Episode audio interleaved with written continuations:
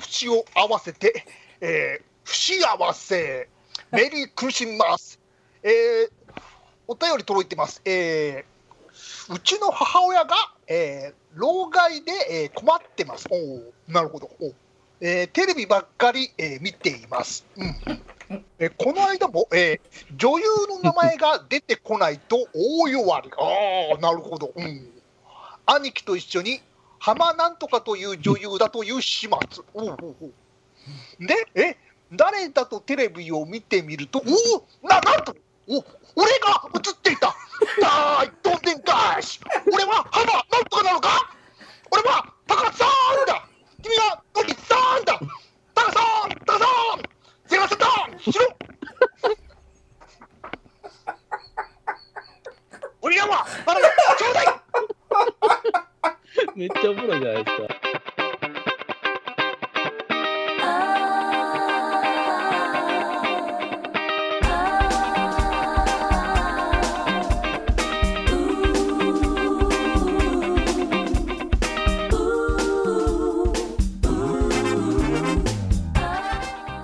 ボリラーはバナナ兄弟です。私はアウコでございます。はい、クマグインです。どうもです。この一方は、はい、大どんでん返し高さんです。よろしくお願いしまお願いす。しまはい、うん、タカさんだったんですね。す。タはカさんでしたっていうね、あい、のもうあのタカさんとかもうやるだい古い話ですけどね。うん、うん。もうネルトン方式を取り入れてみたんだよ、これって。ねどこがどの辺がネルトン方式なんこ れ。言言うてみたからだけですけど、ネルトン方式。大トンで返し言うてだけやんもんこれ。嫌いだったでしょえ、あタカなさたん。方。トンネルとか好きじゃないでしょえ、いや好きな人いるんですかいや、そうそうそうそう。だから、前もね、このゴリラワで話したことあるような気がするんですけど、は奥いさん好きじゃないでしょ、トンネルズ。トンネル僕は嫌いだった。今最近はそうでもないけどね、嫌いだったんですよ。そうそうそうそうそう。であそう僕も嫌いなんですよ。あ、でそうなんや。そうそう。なんでかって言ったら、なんでかなと思った時に、やっぱりね、ウドさんはね、関東出身やからかあな。あ、そうんな気がね、してそれはあると思う。僕ら関西出身なんですよ。おいくさんと僕って。うんはいやっぱしね、なんか関東の生きてる感じ、1ビリってあ感じあがするんですはよ。ははなはんかあの、クラスにいたら、なんか付き合いたくないっていう感じの。ああ、はいはいはいそはうそうそういうふうはな、いあの感じがするんで僕ら日陰もからしたらちょっとタカさんはノリさんはまあノリさんはまだマシやけどもうタカさんはちちょょっっと、とね、あの、あ勘弁の我々っての小さい時代の、あうの、んまだ小学校時代にね、中学校時代いじめられた、靴隠された記憶とか蘇るんですよ。高さん見てる と。そんなことがあったのえもうそれいやちょっでともいじめられっ子の空気するじゃないですか。まあまあでもちょっとねちょっとなんか、うんうんああんまりそのまあ今で言う陽キャじゃないんでその、うんうんうんタカさんみたいな出てきたらもう前やめてって思いますよねあ応援団長みたいな感じが出てきたらななんで、はいなんでそんなき嫌いじゃないんですかん逆に聞きたいえです逆にうんえそう、うん、そうそう。いや、なんだろうね。そう言われるとね、うんなんかうまい言葉で表現できないんですけど、はいはい。うーん、うーんやっぱ、バブリーなイメージかな。え、バブリーなイメージが好き好きやね。えいや、バブリーなイメージだった頃のテレビの雰囲気。あ、あ、そういうことね。あ、そういうこと。なるほどねだから今、今、高さんいいかなと思うのは、結構ノスタルジー入ってるところあるかな。あーただ今見ても結構笑えるけど、当時の。あ、そうあ、タカチャンネルとトンかネ。ルうん、タカちゃん、ああ、いや、タカちゃんなら見てませんけど、はいはいはいあのまあ昔のね、映像とか見ようと思えば見れるじゃないですか。はいはいはい。うん、ねえ仮面ロリダーとかつまんないけど、でもなんか、他のパロディーもののコントとか面白かったよ。あ、そう。あ、そう。う。うんあ、まあ、ちゃんと見てなない。いからな、俺も。 MC ハマーのモノマネとか面白かったと思うんですけどね。あー、なんか見たことあるわ。 CM ネタのモノマネとかある。るじゃないですか。車の上に乗ってなんか、のたうち回るとかあったじゃないですか。はいはいはいはい。うんありましたね。ああいう金のかかったコントとか僕好きでしたよ。あー、そうですか。うん、いや CM とほぼ同じクオリティでコント作るみたいなのあったじゃないですか。はいはいはいははいいはいは。はいうん、ああいうのが好きでした。あーでもそういうのはでもああいうコントやってたってあ,、うんあれでしょトンネルズの皆さんのおかげですでしょ言うたら皆さんのおかげですよね、そうです言うたらね。うん、であれがやっぱりなんていうんかなそのうーんやっぱりその当時の芸人さんってそのトンネルズでも、 まあおおあのうっちゃそなんちゃそでもそうなんですけどあのじゃあそう、はい。あはいのはい。やっぱりそのトップになってマラうッんチャその方がまあまあマシかなもうダウンタウンとかもそうやったんですけど軍団みたいなの作ってそのはいはい周りの人間をいじめるみたいなのいじめるじゃないけどうなんんか今でいうパワハラみたいいなのじり文化ねでいすじねり文化があったじゃないですかうだんからそういうのはあんま見てられへんかったんで僕あんまり好きじゃなかったんでちょっとそこら辺っていうのがなんかねそのトンネルズもちょっと嫌やなーと思ってるあとこがあったんですけどそのあだからだからその、えトトンネルの皆さんのおかげですもうちゃんと見てなそうかでっすたねんですけど AD いじりとかようねいやラジオで話してますやってたでしょやってたでしょあれは別に僕も面白いとは思ってないあかな、のーもう、うん楽屋ネタみたいなラジオの話でいくと、あのーあれですよトンネルズの「そのオールナイトニッポン」はいがはいはあいっはたい。じゃないですか、もうんうあれはほんまにつまあ、好きな人は好きだったんやろうけどつまらんかったっすけどね、僕ちょっと聞いたけど、うんうんさっきの AD いじりじゃないけどマネージャーいじりね、はいマネージャーとかね、うんはいはマいネージャーとかね、うんなななんかあのーうんそういうふうな、もう身内ネタみたいなことばっかり言い張って ね。うん、近況報告で1時間とかあったよね、なんかねまあ、これはやってる僕らが言うこと聞いてらんないなっていうもないけどね。まあまあまあまあ、まこあ。っちの方がひどいやんけ話かもしれへんけどね。ううんわー、でもまあ、でもあれでしょだから、あの、トンネルズの、その、オールナイトニッポンが終わって、はで、いその後始まったのが、あの、電気グループのオールナイトニッポンやったよね。あ入れ替わりやったっけあそうそうそう。そうなんやか入れ替わりなんやそうそううんそれであ2部から小学の形で小ね学、校一部の話でに。ね一部に行って、それで、はいはいはいだから、タカさんを返せみたいなね。ああのー手紙が来てたとか言って、そんな話 だよあ、隠さやなーみたいな、隠さやなーみたいな。うんもうざまみろやと思ってましたけどね、そんあなあね。あいや、最近はね、最近は好きになってきたけどね。最近とか特にうん。あ、そうそうそう。まあ島田紳介さんの話出ましたけど、ね、うん、結構、短歌切ったりしたんでしょ、うん、電電話口と かで。ああ、島田紳介に対してね。あそんな話聞きましたよね。うん。うん、うんなんかもう、お前はもう終わってるんだよ、みたいなこと言ったみたいな話ね。そうそう、言うたらしいですね。うんそんなことおかし く引ないで退すしけたどやつ。がガチャガチャ言うなや、ガチャンみた いな、そういう話聞くと、まあ、個人的に好きになるけど、あーまあそれは大きな敵がいるからね、そのね、うあん、の小さな敵とは仲良くする納得かみたいな感じなのか逆なにののりさんとかもう何やってるかよく分かんない人になっちゃってるよね、今ね。ああ、もうテレビ出てきないんです今よね。アーティストですか、もうなんそかう、そうそうそう。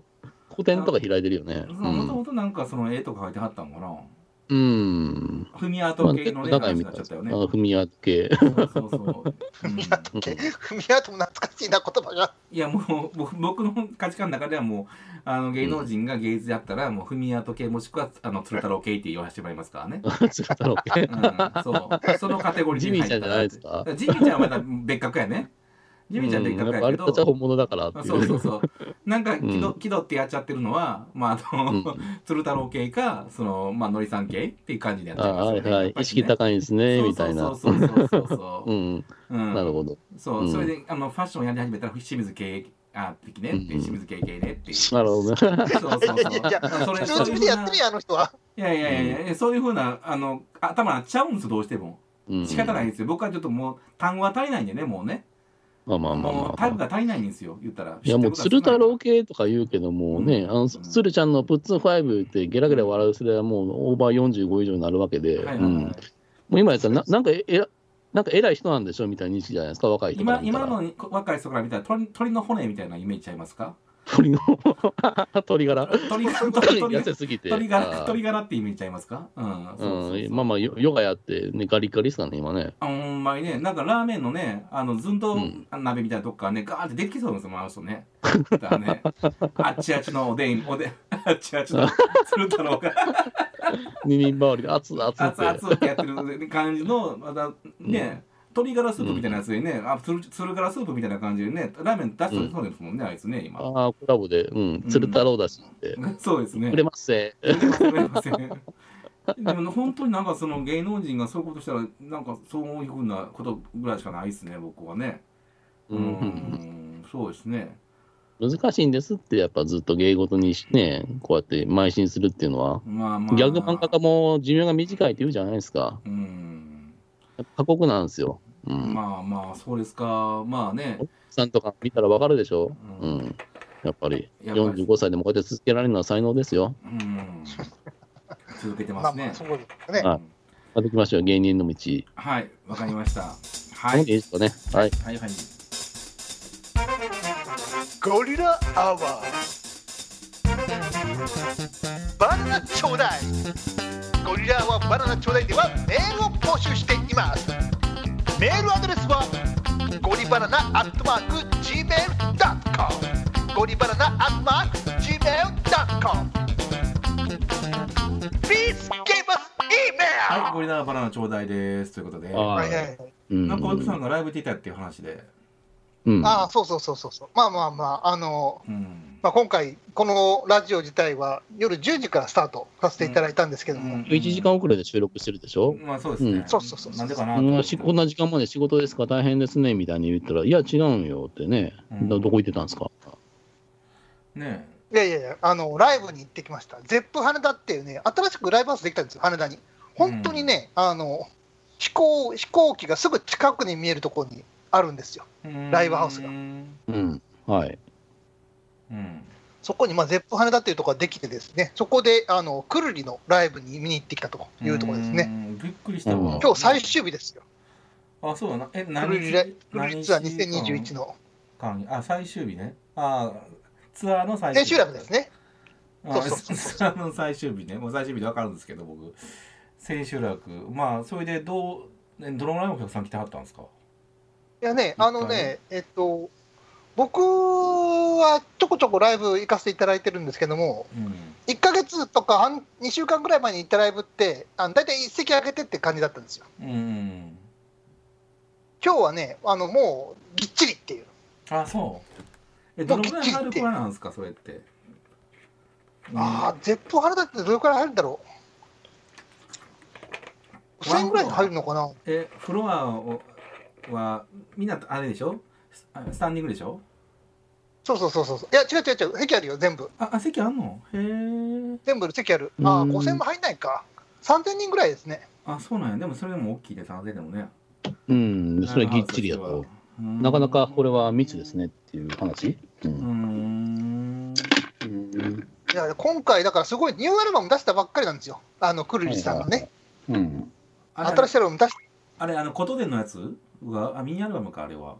でた、ミニアルバムですね、その後出したの、また。はそうそうそうそう、新しいアルバム出して、あのまあ、結構頻繁に出すんですけども、いはいはあい。のまあ、天才ないっていう新しいアルバム出してね、天才ないそうそうそうそう、でうんあの、ファンファンさんっていうトランペッターがあ出たんですけどーやめはりましたね。やめはって、でもまあ、アルバムには関わったんでっていうふうなとこで、うーん。もう卒業アルバムということですね、それは、ね。卒業アルバムですねう、んあのうんまあ、あのさっきおっしゃったことことことでもう曲としては、あの天才ないに入ってはいます。うーん。なんか、プラレールの曲も出したよね。ちょこちょこ出してますね、あの人ね。 そういう電車好きなものですからね。それで聞いたら、ことことことでの一緒やったからびっくりしたっていうね。あの、鉄オタの人ああ、そうそうそうそう。あの、鉄オタの中でも特にニッチと呼ばれる、あの、おお音好きの人ですよね、確かね。うんあ、そうそうそうそう。モーター音だけでの車両がわかるっていう人でしょ、確か。タモリクラブで見ましたよ。赤はい電車とかでも入ってるやつやん、歌詞でう。ん。あのね、ん赤い電車、京急の、その、あうの、あれ何やったかな、えっ、と、エンジン音が、その、音階付きで上がっていくんですけど、ではいそれをなんか取り入れたりとかしてはりますよね。えー、面いや白い、ですもうね一番好きなのが京浜急行らしいですからね。京赤い浜電車急行の音が一番好きっていう。ああ、まあ分からんでもないけどな、確かあに。いや、わわかかららんんわ。 えだっ てわからんよ。わかるあそういや、その、インバーターの音が好きなんでしょあ、そうなのかな。そうそうそうそう。うん。いやえでもちょっとね、あうのんー今日の今回のツアー話題になってるんですよ。うんなんで話題になってるかっていうと、まあ、天才の愛出したばっかりだとうんいうとこで、まあライブも5日間ぐらいしかやらなくって、うんあのそれ集中的にやってたんですけども、うんまあニューアルバムの曲やらないっていう。あそえーなん2曲でくらいしかやらなくて。うえー、せみで、んなまあ、そう過去のあアルバムの、まあ、マイナーな曲をバンバン引っ張ってきてやってるっていう、 考えなる考えるばっかしでやるっていう感じまあ、それそれはなかったけど、あなかったのまあ、昔の曲引っ張りでやってるし、しかも、うんあの新曲も2曲ぐらいぶっ込んでるっていう、 アルバム出したばっかりなのに、ど新曲を うん掘り込んでっていう、あそう、まあ、自由な、皆さん知らん自と思由うなけ手ど取りですごい話題になってまましたね。アルバムに入ってない新曲ですか、そうそうそうそうそう。うーみんなアルバムをえ買ってね予習していくと思うんだけど、ーもうそういうノリでしたよね。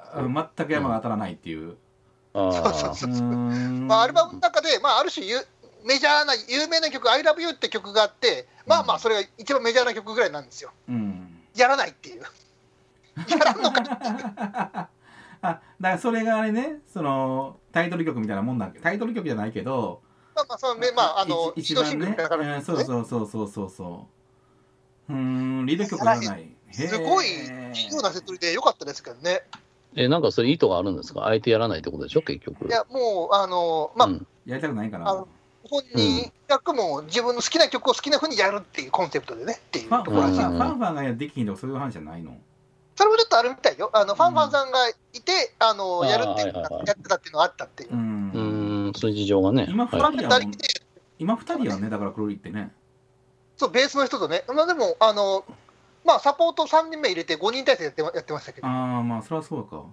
い、びっあくりするよーねそのベースとベースとギターだけじゃできひんもんねドラマいるわドな。ラムは うん。いやでもちょっとね、あのーさ初めて、初めてクルリンのライブ見たんですけれどあも、そすうごい、うんすごいですよね、なんか、基本は、基本フォークなん、フォークロックはフォークロックって言ってもいいとは思うんですけども、うんちょっと違いますよね、うんなんつうんだろう、あ今、あんまりいないタイプですよね、今、日本には。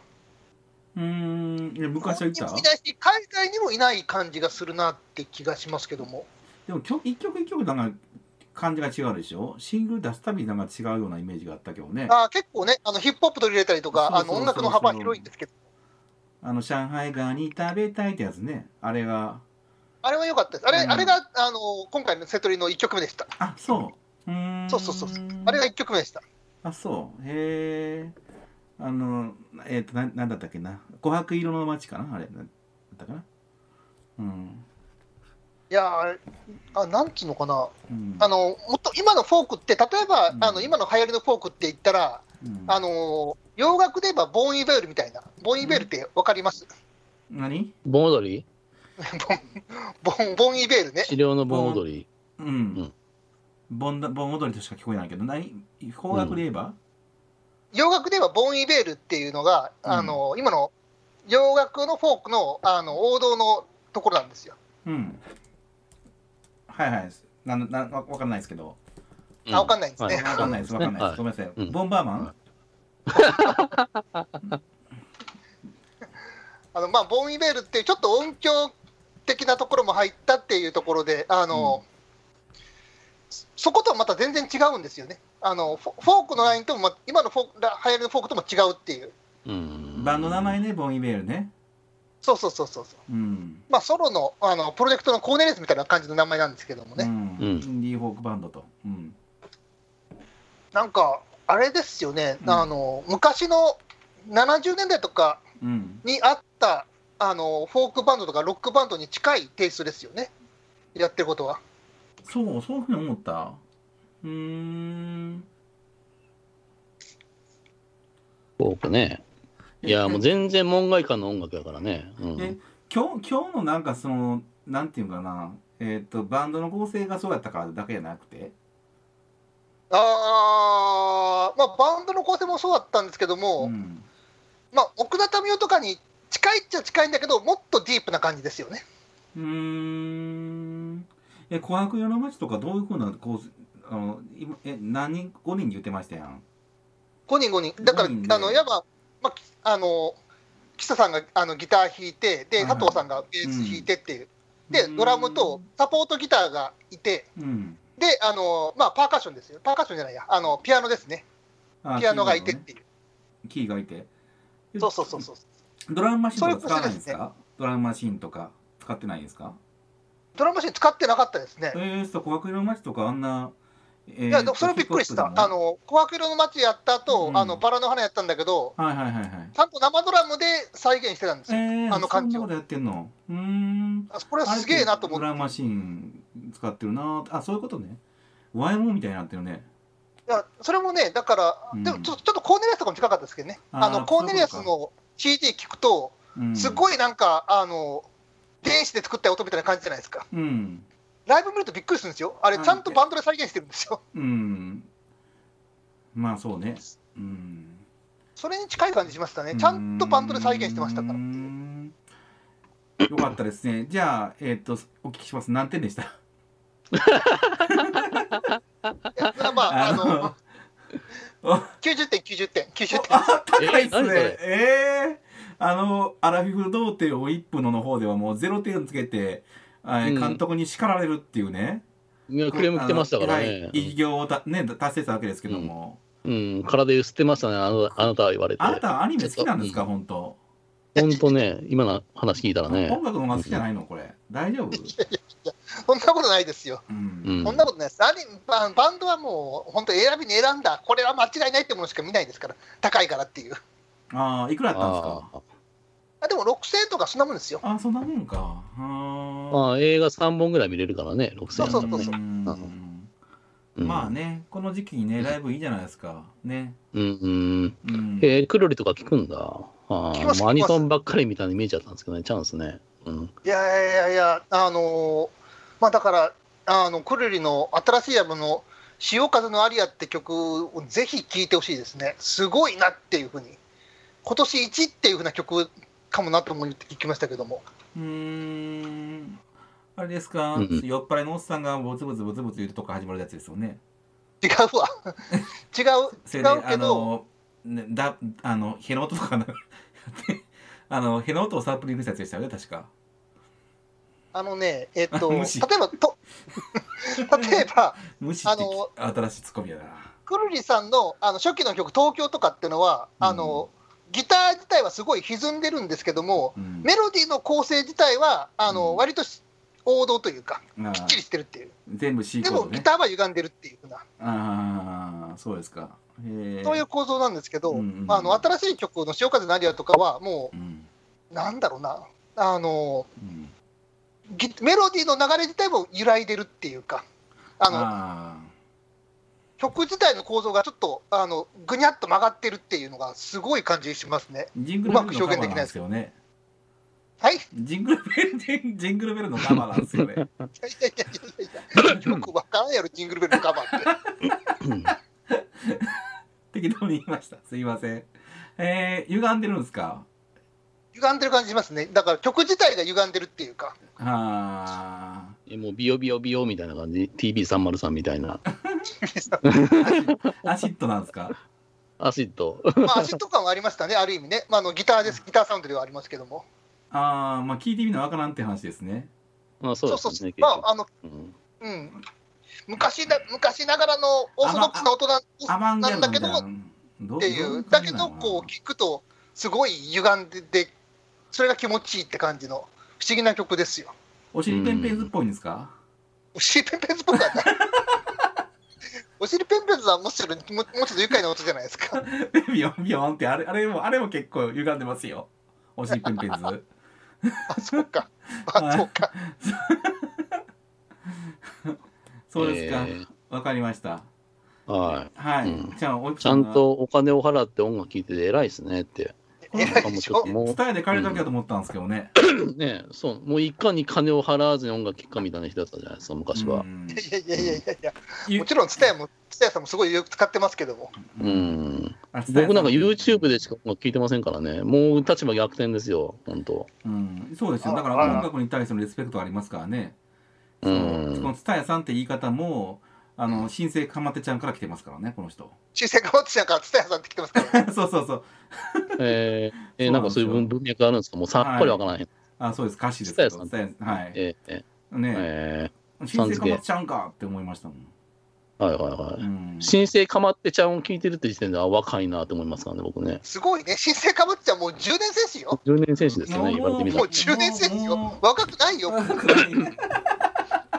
っくりしたわ、もう。もう自分より年下の音楽誰が聴くかみたいなね。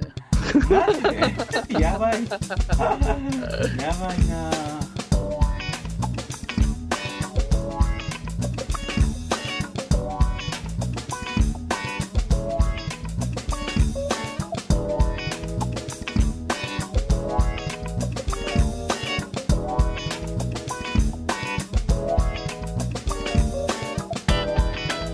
「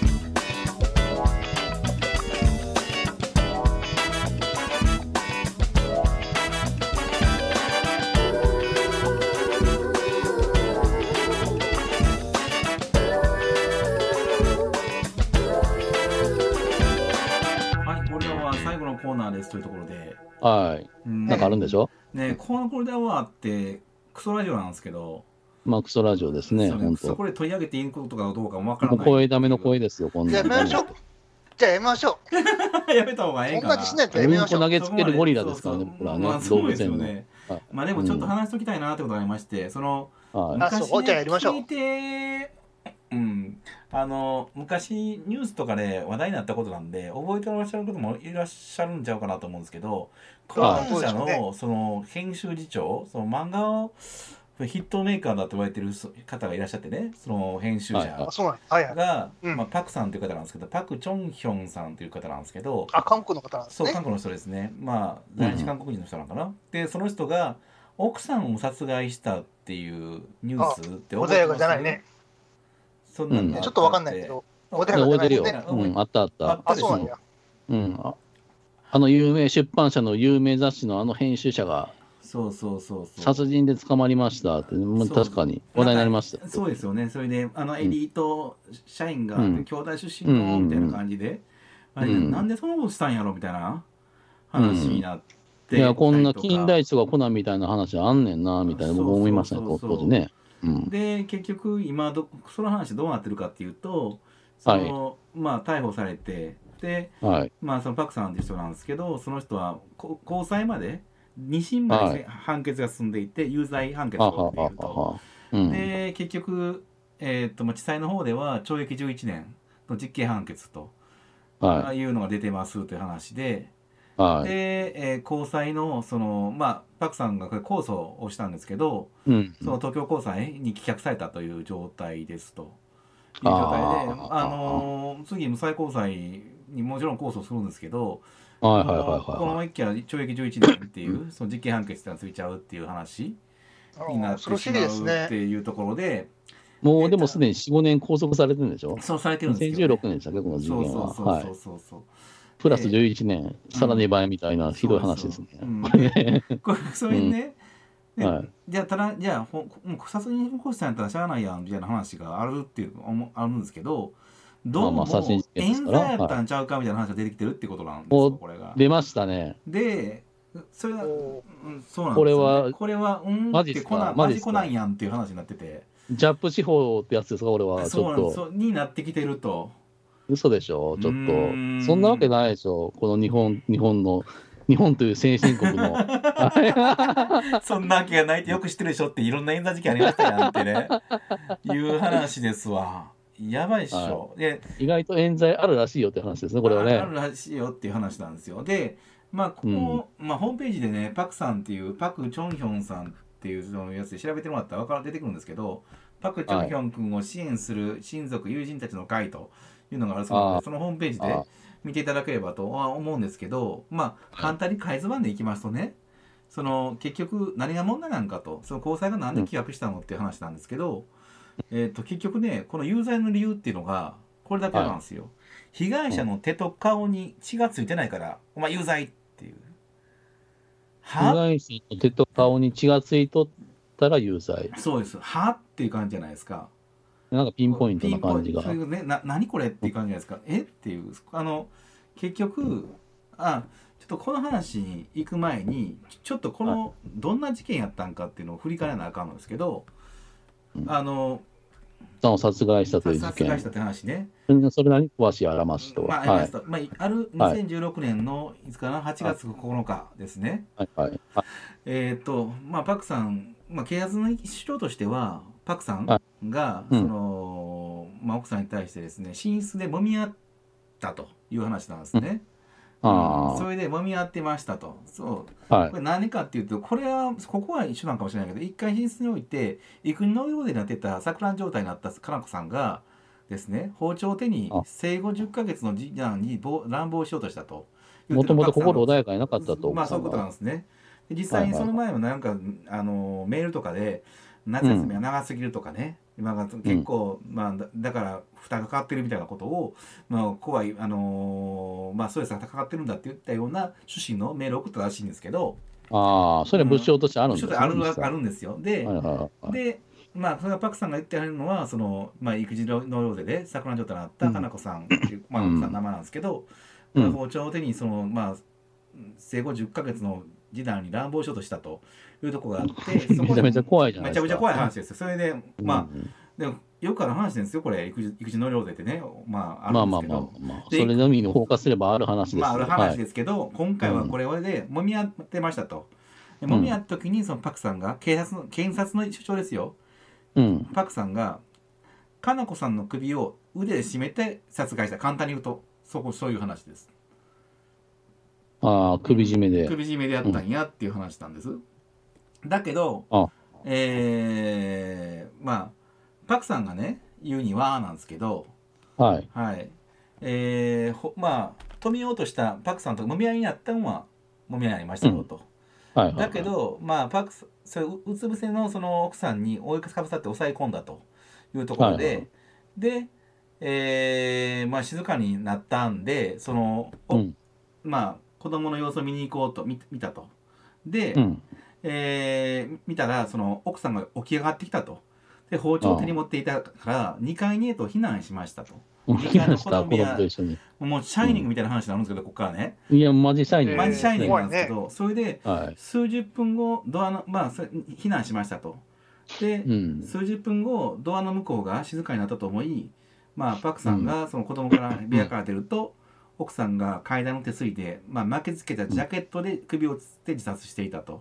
まあ、どちらにしても悲劇なんですけど、まあ、こういうことがあっうたやんという話なんです。じゃあ、他自他死やん殺ではなく自そう殺だった。自殺やったという話ですと。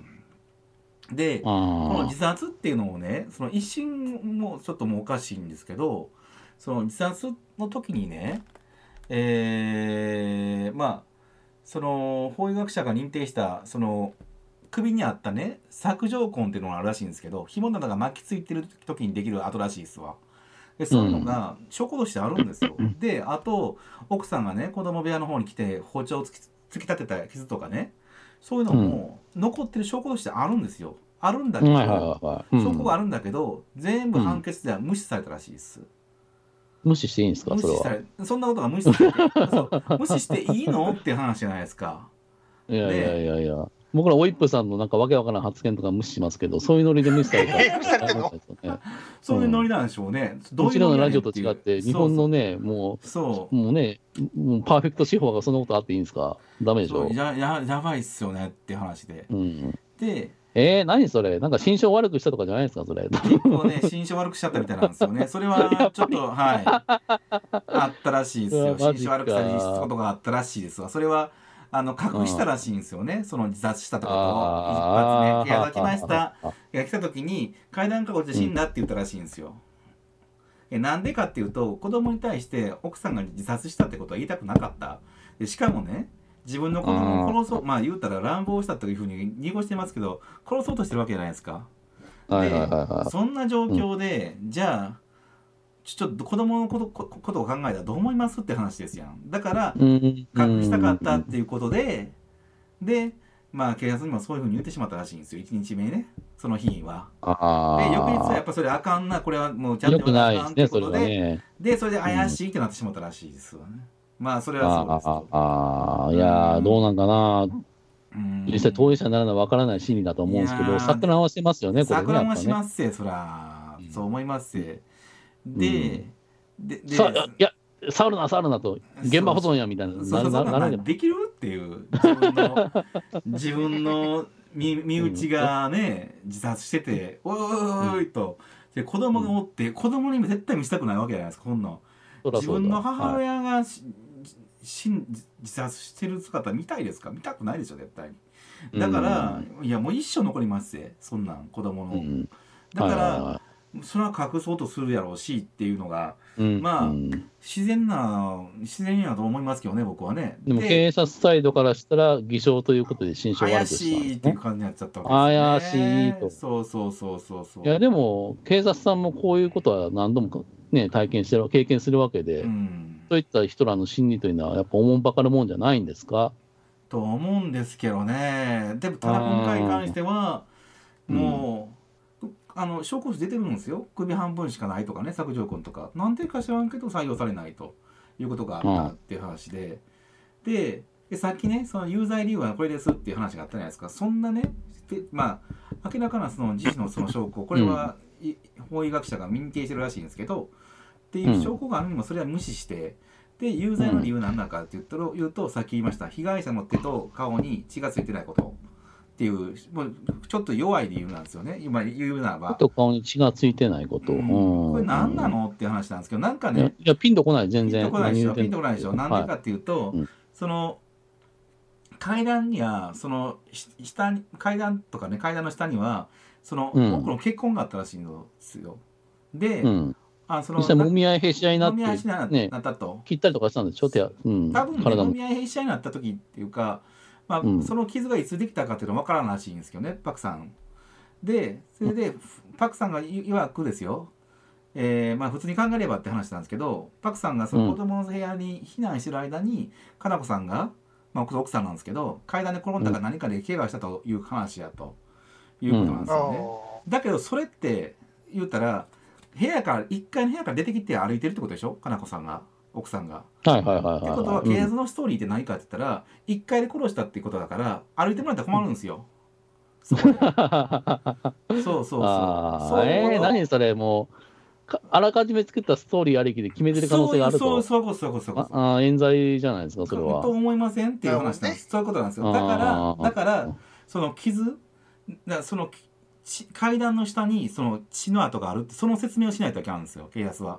うーん。それがどんな話をなったかっていうとですよ寝室で揉み合ってる中で、まあパクさんがかなこさんの首を腕で絞めて殺害しました、まあ、ここまでわかりますよね、だけど、うんうんうんその際完全死となる一歩手前で首を絞めるのやめましたパクさんああ、やめた。やめ て脳死状態のかなこさんをあですよその7メートルほど離れた階段の下まで運んでさらに階段の途中まで担ぎ上げてそこから突き落としたとその時に怪我しなたるんほどやね、器用やね。器用でしどうせえょえと器用でしょうんこんなストーリーができてるんですよそれでお前有罪って言われてるっていうね話であーでじゃあなんでさっきの被害者の手手と顔に血がついてないことどういうことかって言いますと普通ね、ひ人が怪我したらその傷口をいや、うん周囲を手で触るっていうんですよ。でも被害あ者その手ういにうは習性があるそうはい、手にはは血がついていない。ね、もしも生きていてで動,、もうん動き回ったんやったら絶対に流れた血やその、えーまあ、血がですね眉やはい頬を伝い顔についたはずだと。でも、手や顔にはち全く血がついてないように見えると。うんだからその時はもう脳死してたんだとだから被害者有罪って言ってるんですけどいや、まあそこまで聞いてもピンとこない。来ないでしょいや腑に落ちないです腑ね。に落ちないですよね、こんなの有罪されたらどう思いますって話ですやんでうん。うん。さらに言いますとあのパクさんは奥さんの顔を手であのタオルで拭いてるんですよあ、そうなの。うんあーああのそうなんやそうそうそれタオル渡してるんですよ警察にだし、うんうん、あの明らかな物証明じゃらなかなでい物すか。証なんですよで、うんあと1階の洗面所があるんですけどそこで奥さんは血を洗ってるんですよえー、な、なにそれ。血の残ってるんですよ血の跡あの血の跡がああのースイッチや洗面台にその血の跡が血痕が残ってるんですよ、洗ってるんですよ、あー合ってる。うん、っていうふうな残ってたっていう話なんで、うんじゃあ、それはついてないよねう。ん、だけどこれこれはあの自殺しようとしてる人が手を洗うのは不自然だって言って無視されたらしいですね